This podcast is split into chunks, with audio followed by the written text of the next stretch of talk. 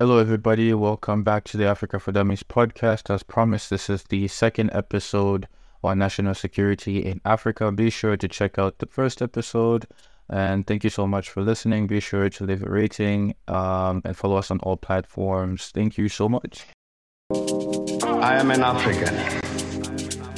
I think uh, you did a great explanation about uh, talking about the resource endowments that uh, Africa has. And I think in your explanation, it sounds to me like it sounds to me, I could be wrong, and, and please uh, uh, correct me if I'm wrong, but it sounds to me like Africa seems to get acted upon and it doesn't seem to act in any way. So it seems like these other countries, for example, uh, you said Silicon Valley, and for example, the U.S. is probably building these these bases simply to uh, protect its uh, own interests, and these other countries are doing the same thing. And it seems like Africa is, is being, you know, um, acted on do you have any examples of any particular country that perhaps is um, leveraging this interest uh, to perhaps uh, support its development goals, or are there ways, or do you see an opportunity here that Afri- African nations are not uh, seeing?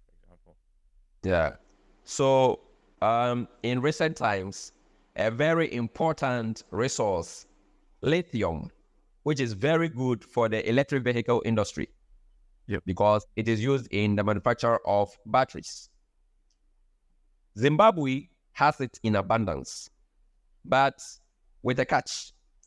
The Zimbabwean authorities are saying that, look, we have it, but it's not going anywhere in its raw form. If you want it, come and stay here, add value to it, and take it away. Mm-hmm.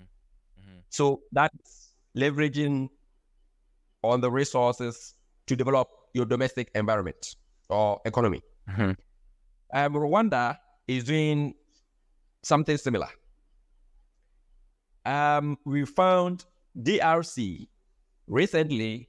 Uh, President Tshisekedi went to Beijing to renegotiate an earlier agreement that allowed uh, Cobalt to leave um, DRC in return um, for roads and hospitals. It means China will build roads and hospitals for DRC while they take cobalt. Mm-hmm. Um, that is quite um, controversial. But then, if those roads and hospitals are built, then it adds to the infrastructure of a country that is lagging behind in the sector or in, in that field of infrastructure. There's there's so much infrastructure gap uh, when it comes to um, DRC. So countries are finding ways and means to leverage on the, these resources, but most of them are not doing so. Most countries are just ready for the cash. If you are taking my help, bring the cash and then go. I mean, let's let's get the cash, and the cash ends up where we know it ends up. Uh, yeah. I mean, uh, buying of um, uh, presidential convoys in the bank, yeah. Um, travels out outside, and yeah. Spouses and children of leaders and squandering these resources. Look at Equatorial, Equatorial Guinea. Equatorial Guinea is a very small country with so much oil. And um, yeah, the president has his son as his vice president. And in recent times, France had to complain about the kind of luxury that the, the, the, this son was living in France and seize some of the properties. Is this president this of Yes. So so this this, this son has a house that you can drive like about 25 minutes. You are still driving by his house. Oh, and, wow. And it has a football field in that house. When I saw that, I was I was I, I was shocked. I mean, I said, they pointed to this the house of the president's son. I mean, who does that? You know, but but but it's happening. So um, these are the things. Some are doing it, others are not, and that is where we have a challenge. Yeah. Mm-hmm. Which sort of uh, leads me to my uh, next. Sorry, but just a, a slight tangent. What's actually interesting with Equatorial Guinea is in uh, just a few years ago, maybe five years before COVID, Equatorial Guinea's GDP was higher. GDP per capita was higher than Spain. Uh, I think higher than uh, definitely higher than Greece, higher than some first world countries. And yet, I think it should be over sixty percent of their population is in abject poverty.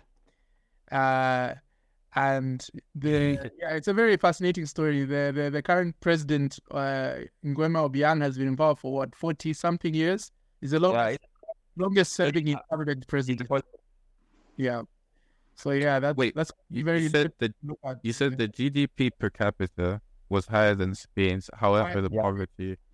That's pretty interesting because G- GDP per capita is supposed to be the metric that shows you at least a glimpse of wealth distribution. yeah.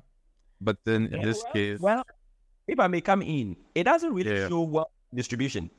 It is Okay. uh, it's more of uh, hypothetical something that if we divide your resources by your population, each person gets. So okay, it doesn't mean that has been distributed. yeah, yeah, Equatorial Guinea, you have this huge GDP, but the people and the population is barely one million, and so Mhm. you can imagine. And they at the, the last time I checked, they were exporting more than four hundred thousand barrels a day.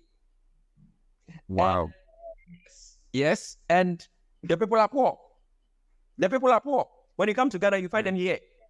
I mean, some of them schooling and some of them living in, in a very, I mean, Wait. uh, uh, situation.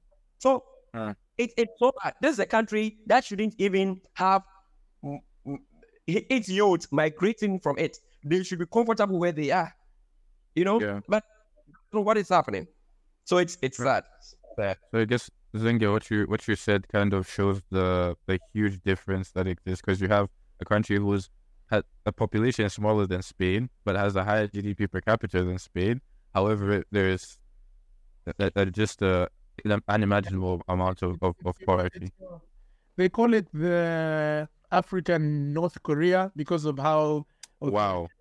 the regime is. And you know, the funny thing is, now I'm going on a tangent, but maybe we should do an episode on this. But the Okay, maybe, yeah. It was, should- uh, okay, okay. previous president was even worse, apparently. This one is stable, but just as uh, authoritarian in many regards. Uh, but yeah, it's very, they call it the African North Korea, although potentially it could be the African UAE. So it's a very sad, uh, it's very sad. sad thing.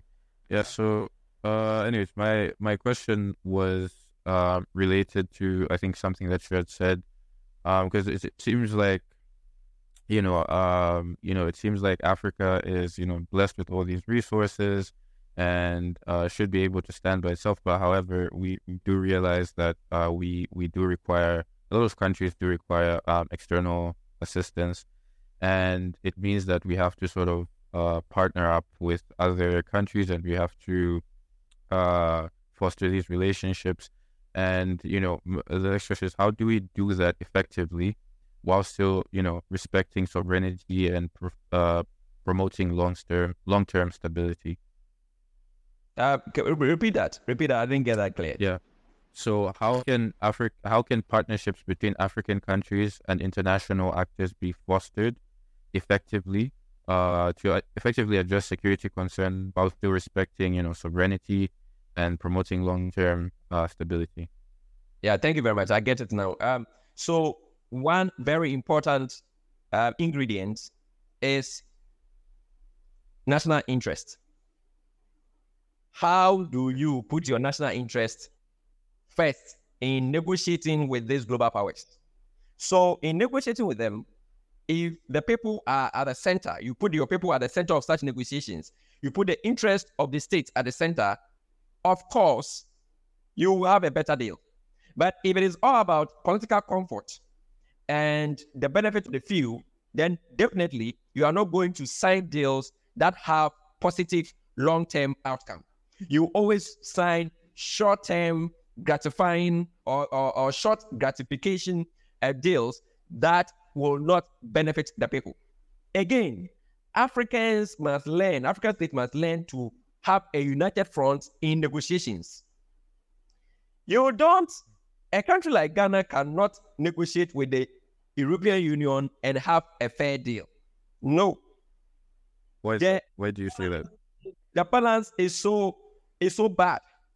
But if West Africa, let's say ECOWAS, is negotiating with European Union, then you will find something strong.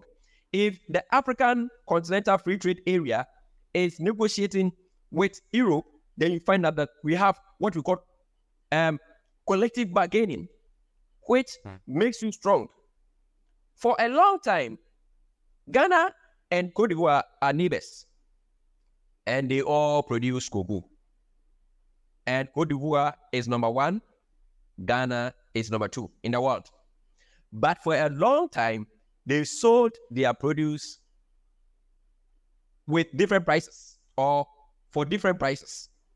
They could not come together to agree that apart from the world market, this is what we are doing, like OPEC does. They, they. It's recently that they have built that kind of um, cooperation where they can have collective bargaining to have better pricing in the world market. And currently, as I'm speaking, th- this morning in New York, cocoa price has jumped very high, hmm. across three thousand dollars and above per metric ton, and which is very good.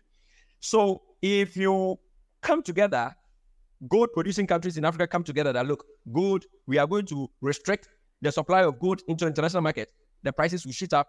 You bring it in, you get the you get the prices. Saudi Arabia is always doing that with oil. Other countries are doing it, and nothing is happening. When we do it, nothing will happen. We can come together and do that, but then But you have what? Yeah.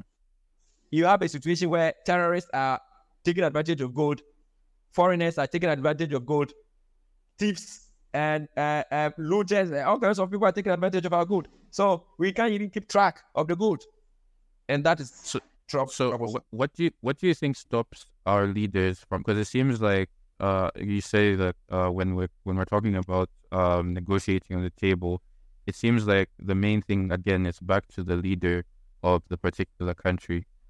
Uh, so if that person has national um, interest, but I think it's um, it should be even like if if if if for you as an African leader, if you want stability, I think that you know fostering these deals that you're talking about should be in your interest because it should improve you know the situation in your country. For example, you talked about the the the cocoa issue.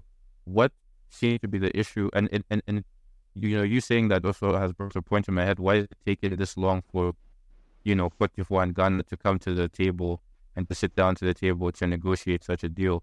Why do you think is stopping African leaders from coming together and sitting down and you know, uh, you know, signing sorts of uh, agreements and and creating these sorts of agreements that could be extremely beneficial for their country? Sort of a loaded question, sorry, but yeah. Don't worry, don't worry. Um, first, firstly, you realize that Africans respect their relationship with outsiders than among themselves, than th- those relationships among themselves. Uh, mostly when we find Americans uh, and uh, Chinese come down, we tend to even sell our own people to them. I mean, this person is not, is not, that person is not. I mean, we are like that.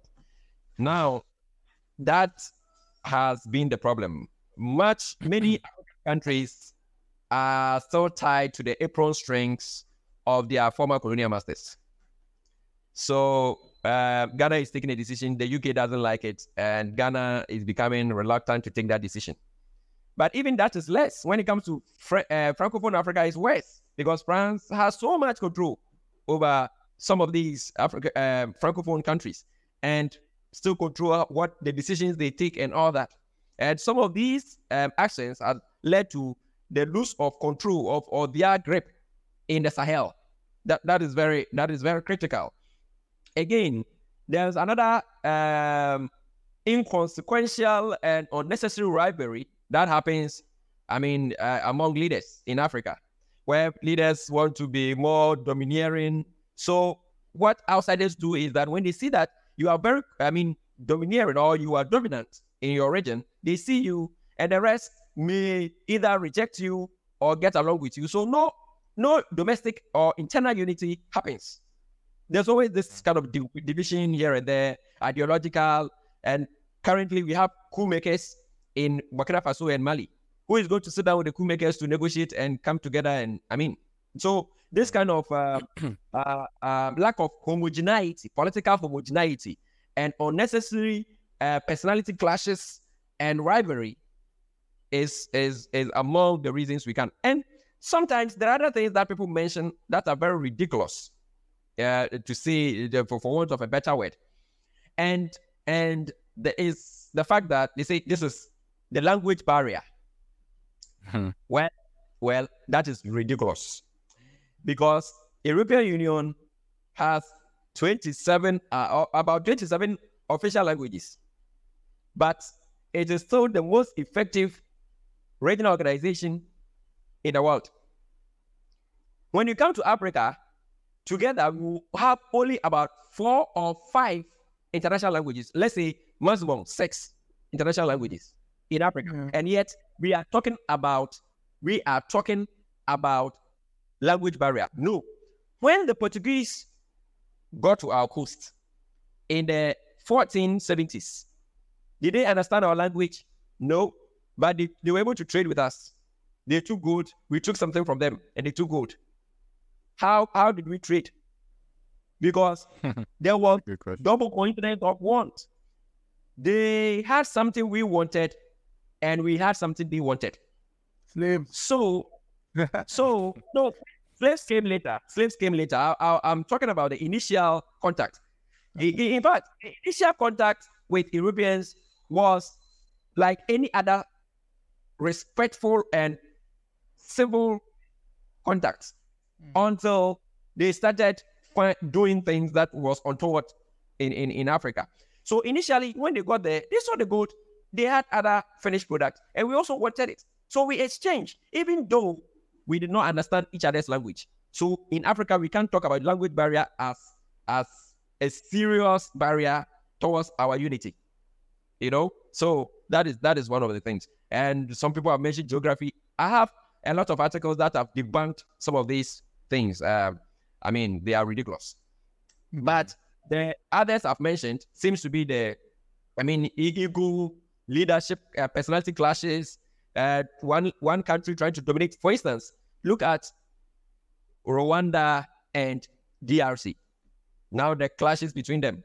You know, so how can Kagame or Tshisekedi decide to sit down and negotiate? I mean, they can't do anything. They they will be divided, and these are the things. Even in West Africa, francophone leaders see themselves as a little bit more having an upper hand because they, they in terms of the number of countries, they are more than the Anglophones.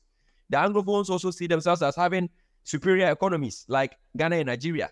That is the first and second largest economies in West Africa. So all these things happen. Uh, they meet, they give themselves uh, some respect uh, in front of the cameras, but they are rivals. Uh, and that, And, and then I think I think uh, this is interesting. We are primarily talking about leaders and egos. I think one thing that's also uh, probably important to discuss when we talk about sort of the security and development nexus in Africa's story is probably the people and particularly the youth. I think we started talking about how military leaders are primarily youths as well. What type of um, you know, most of these countries, I think when you look at Rwanda's case study uh, of post genocide development, there seem to have been a lot of ownership and people's involvement of their peace and uh, their security. Uh, as much as Rwanda is controversial to uh, Congolese, Rwanda, I think no one can deny Rwanda's achievements when it comes to women's rights and uh, uh, how far it has come. And many people attribute that to ownership, owning their security, rather than, you know, cases where a country goes and then tells them this is how you rebuild your country and uh, uh, this is the bad guy and this is the good guy and make sure this guy is president. Um, for the people, what um, what do you think Africans are missing uh, with when it comes to owning their security? What do you think? Um, what do you think should be done, and who do you think is in the way of Africans being able to own their security? I think when you look at the African Union, for example, the chief security, you know, the chief security, the custodian of African security, uh, many of much of its funding, if not all of its funding, is foreign. Um, many of these uh, regional organizations also then their funding is foreign. What? Yeah. So what? What? What do you have to say about African uh, security and the people being able to own their security uh, both in terms of funding and just just simply ordinary people involving themselves in uh, in securing their own peace. Um, when um, you receive um, partnership um, in your security arrangement, there's nothing wrong with it. The history of the world has been a history of partnership. People would always seek support where they find weakness. So, alliances, partnership, support, and all that. However, when that partnership undermines your sovereignty, that's where the problem begins. So, you sit down, review your relationships, and then um, perhaps take another course. In the case of Africa, and you know, Africa is not monolithic, the countries approach things differently. So Rwanda has done well with so it still has long-term challenges. Rwanda, despite the praise we give to it, I've always maintained that it has long-term challenges as far as leadership is concerned. Because when the country, a country seems to be surviving on the efficiency of a single individual, it is not good news, no matter how you see it. Because after the leader, what next? So that is something that uh, we have seen it in Africa severally, where very strong leaders, after their exits, chaos, I mean, uh, uh, follows. So that is something that we have to pay attention to. Again, the security arrangement, it starts from the homes. If the father cannot put food on the table, insecurity begins from there. Because the child will step out and get food elsewhere.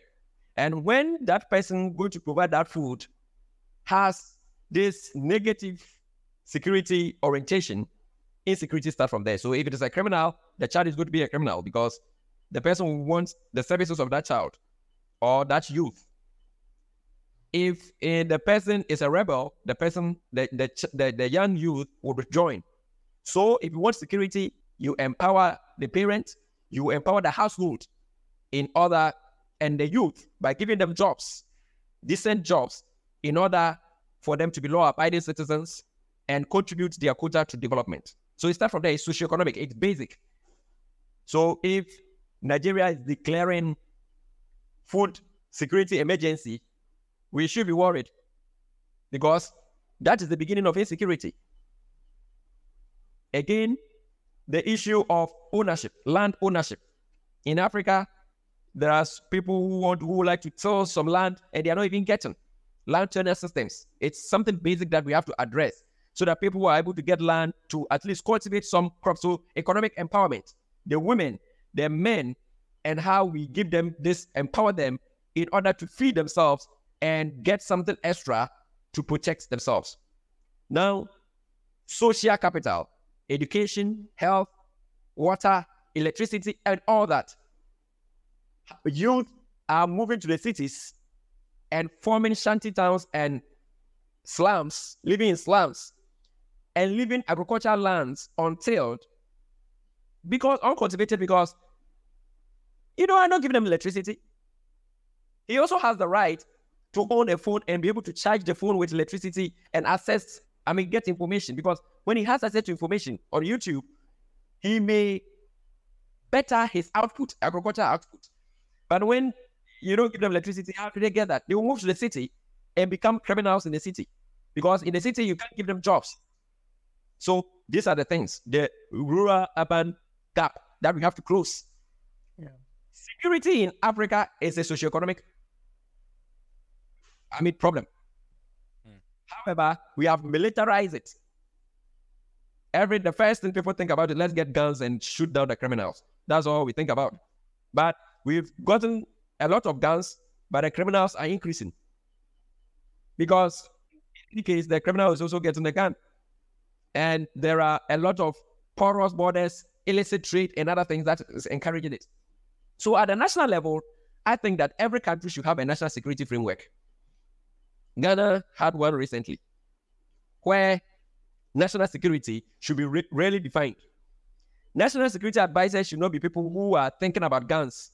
They should be thinking about, about food and education and not guns.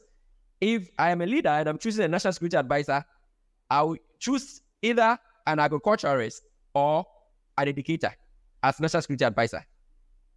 In Africa, a national security advisor is a retired military officer. We are always doing that because we see security as physical security or the kinetic aspect of security. We don't look at the socioeconomic aspect. Mm. And these are things that we have to we have to change. And national security does not mean shooting people down or arming people. We must get who are more result oriented. Thank you very much. Yeah, no, I think uh, as somebody, as somebody who's, okay, go ahead. Sure. Sorry. I, I know Nathan is excited because he said you should get us an agriculturist. as Yeah, I was going. Ah, you took my joke. Yeah. Yeah. what but um what I what I wanted to say was that what you said is uh is very very fascinating because I actually did a project in that in my studies on sort of this bridging the security and development nexus and styling your foreign policy with inclusive of, of both the sort of military hardware as well as the developmental packages that come with it. So um how how would you say uh, countries should be. You've already mentioned hiring people of more diverse skills in sort of a national security council. Um, how would you say um, countries on um, you know on a governmental and continental continental level uh, should be able to um, frame their policies and uh, deal with other governments, um, uh, deal with other governments um, in trying to bridge this sort of security and development nexus. This sort of, uh, I think it's called human security. So for our listeners, human security, Yeah. where you, where the individual is important, not simply just the state, because you know, in some cases, the case of Uganda, for example, uh, many people would say Uganda is a stable country, but not every single person is stable. So generally, we're looking at the state stability, whereas individuals in certain parts of the country aren't secure. So human security is very much about your individual security, food, um, whether or not you are being assaulted. It's a much more uh, microscopic type of security. So how can sort of states on a national level project this human security and also on a continental level uh, as the AU um, project this human security in the way it deals with other countries because other countries obviously are interested in African security and interested in African resources. But how does Africa channel that in their favor? Yeah, thank you very much, sir. Um, I think that the African um, security, uh, peace and security architecture should imbibe this and make it, you know, it is already there. Mostly we have very good documents. I mean, it's there. But how we practicalize it and make it uh, um, a priority to in different um, um, domestic environment is what, what we lack. So we shouldn't make leaders always talk about things in in in in in, in the theoretical sense of it. We should make encourage the practice of same so that uh, we see results. We see results. Uh, we, we if we have a, a African peace and security architecture and uh, the the arrangement that goes with it, we encourage leaders to, I mean, toe that line because the drafters of these documents are people representatives of these states. So the assumption is that the state supports it. When governments change in African countries, they tend to discard every arrangement that previous governments have started. And that is where we have to stop. We, sh- we must ensure continuity. So we have brilliant people. We have, I mean, look at look at the two of you. Brilliant questions. You understand your continent, but at the end of the day, what is happening? You, you go and put something down. Someone comes in because of politics, or where they were, where is where is Zengi uh, was supporting? Okay, he's on the left, is on the right, or whatever he said is then not uh, consequential. Let's start something new. That is our bane, and it has always been the case in Africa. So we must ensure continuity, and the only place such continuity can be encouraged is at the continental level, AU, and the regional levels, ECOWAS, ECCAS, SADC, um, um, um, um, uh, IGAD or IGAD, that is the Intergovernmental Authority on uh, Development, that is in the Horn of Africa. All these organizations should encourage this. Currently, we have the Africa Continental Free Trade Agreement. What are we doing about that? This should be, it's unprecedented because it's something we have to talk about. So when it was actually happening, many people could not even believe that it was happening. But it is happening. But how do we think? Are we going to take it for granted? We leaders must come together and support it? And um, AU must make it a priority. When this happens, we are likely to reach, I mean, get that kind of security that with the human security we talk about. Human security is nothing when human development is absent. Because it is through that development that that security can be realized. So that development comes with resources. Interestingly, Wagner comes to Africa, provides security, and take resources. It doesn't want cash; it wants resources because uh, you don't have the liquid cash. He knows, but you know that you have your resources, and you are always exploiting that resource. So where do where where where, where is the cash? It's in someone's pocket. Mm. Thank you.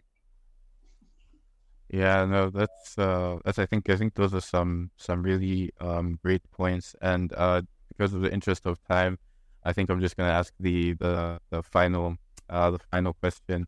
Um yeah, I think you kind of hinted towards uh the answer to this particular question in the, in the beginning, but in your view, uh how do you see uh the future of Africa in terms of security?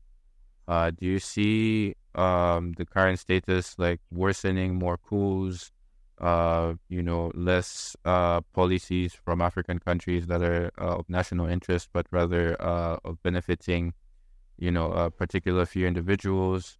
Uh, or do you see the situation situation actually improving, especially with the incoming of the Africa Free Trade Agreement and these sorts of things? Uh, what what do you do? You paint a more bleak? Do you have a more bleak view of the future, or how do you see things? Um, I have two kids, and obviously expecting others. Hmm. Um, however, uh, the reality is that where we stand, Africa is not in the very best of places. However, I am optimistic. Okay. Optimistic because I think that there is knowledge outpour. I mean, the outpour of knowledge. Knowledge, there's a floodgate that have opened for knowledge to come out, and African African youth are learning a lot. Before, I could not get in touch with you in your country and talk to you. I would have to travel before I, I met you. Yeah. But today, right from home, I'm talking to you. And it's very good. We are sharing. You are asking me very important questions, and I'm trying my best to share what I have. This makes us better Africans. I mean, it's it's it puts us in a better position to implement policies that are consequential positively for our people in the future or in the near future or in our capacities, little capacities that we can we can we can do. This is optimistic. So I think that the exploitation that happened in the past, the kind of uh, tumult that we find ourselves currently, is not going to be there forever. If we are saying that 21st century belongs to the African, we must make it in fact and not just theoretically. We must make sure that it happens. And we, it can only happen when we are conscious. But I see that consciousness. I feel it. The youth. I mean, people are asking relevant questions people are not just talking about uh, issues that uh, do not have, Uh, uh, uh, I mean, any importance. We are asking important questions. And with these important questions come ideas that we are sharing. For instance, um, where we, what we do at DEFSEC Analytics um, Africa Limited, we realize that Africa has gained a lot of attention, but most of the people do, who are coming in do not even understand and countries within Africa, uh, firms and companies do not understand what is next door in the next country. You don't understand what is there. Ethnic dimensions, security dimensions. So DEFSEC was established to bring a group of young people together in order to render these services to these multinationals, companies, agencies from within and without that want to engage Africa in a win-win game that benefits Africa. And that's how we establish this. So this is an example of what I'm talking about, that the youth is becoming conscious and they as the youngest continent on earth, that consciousness will help transform Africa for the better. Mm. It's a good way to end it, at least for one of the few times we've ended on a on a positive note. So I'm very happy about that. Uh, but I think for me, I'm uh, out of questions. I don't know, Zenge, if you. No, no, no. That was an excellent way to end it. Uh, just a drop of optimism. Um, as I was, I was, I was messaging Nathan. I was telling him, say, silence the guns. I haven't been, I haven't been able to convince him to say that. But uh, uh, there's always there's that term silence the guns that's thrown around. So hopefully one day maybe the guns would be silenced. Um, but uh, as of now, uh, not really. But uh, judging by an expert opinion, the trajectory seems to be in a positive in a positive way. Um, yeah. No, thank you uh, so much for joining us and spending time with the Dummies crew here. Uh, we'll be sure to add um, any of the links that you mentioned. I think you you mentioned uh, is it DESAC, uh, your company, the company that you mentioned. Yep. Uh, DEFSEC, yeah. Uh, I think that's a really great um, yeah, initiative. Defining security, defining security. Yeah. Ah, okay, okay, DEFSEC, yeah, yeah, that's a good one. That's a good one. yeah. I don't want to stretch that. Yeah. yeah, yeah. no, that's a good one. That's a great one. I think uh, it's a really great um, initiative. So again, uh, from my side, thank you so much for for joining us, and on behalf of all the the listeners, yeah, thank you. And uh, yeah, I think those are the last things. And uh, see our listeners next time. Thank you. It's my pleasure. It's my- I am an African.